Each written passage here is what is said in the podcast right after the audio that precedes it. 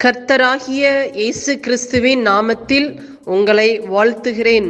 Panchkula Bethel IPA சபையின் மூலமாக நடைபெறும் இது தினசரி வேத தியானம். இந்த தியானத்தை கேட்கிற உங்கள் மேல் கர்த்தர் தமது முகத்தை பிரசன்னமாக்கி சமாதானம் கட்டளையிட கடவர்.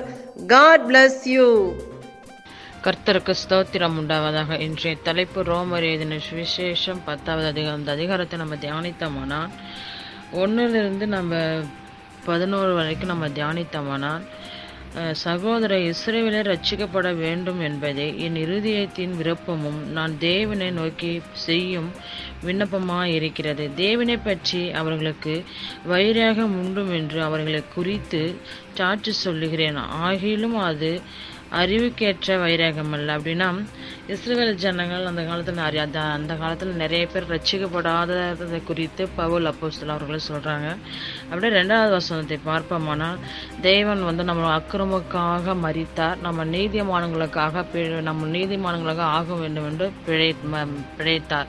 அது வந்து நம்ம அறிவுனால அல்ல தேவனுடைய அறிவினால நம்ம உணர்வர்களாக இருக்க வேண்டும். அப்படியே நம்ம மூணாவது வசனத்தை பார்ப்போமானால் எப்படி என்றும் அவர்கள் தேவ நீதியும் அறியாமல் தங்கள் சுய நீதி நிலைநிறுத்து தேடுகிறபடியால் தேவனுக்கு கீழ்ப்படியாமல் இருக்கிற அப்படின்னா நம்ம வேத வசனத்துக்கு கீழ்ப்படுகிறவர்களாக இருக்கணும். ஏன்னா நம்ம சுயமாக சுயநிதியாக இருக்கும்போது வேத வசனத்தை கீழ்ப்படியாமல் இருக்கிறாங்க. நாம் வந்து ஆண்டவரை தேடி ஆண்டவர் பிள்ளைகளாக இருக்கும்போது தேவனோட வசனத்திற்கு நம்ம கீழ்ப்படுகிறவர்களாக இருக்க வேண்டும். அப்படியே இங்கே நம்ம பத் ப எட்டாவது வசனத்தை பார்ப்போமானால் இந்த வார்த்தை உனக்கு சமீபமாய் உன் வாயினாலும் உன் இருதயத்தினாலும் இருக்கிறது என்றும் சொல்லுகிறது.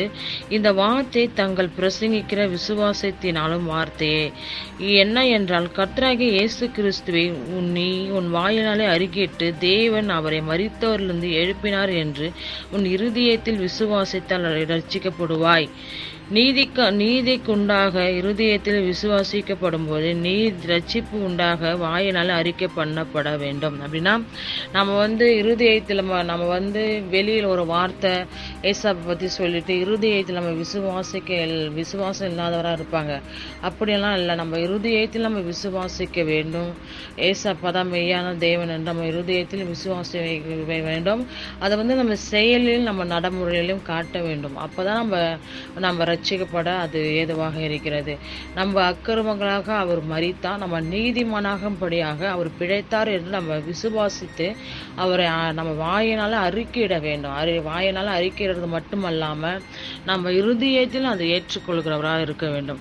அப்படியே பதினோரு பார்ப்போம்னா அவரை விசுவாசிக்கிற எவனோ அவன் கெட்டு போவதில்லை என்று வேதம் சொல்லுகிறது.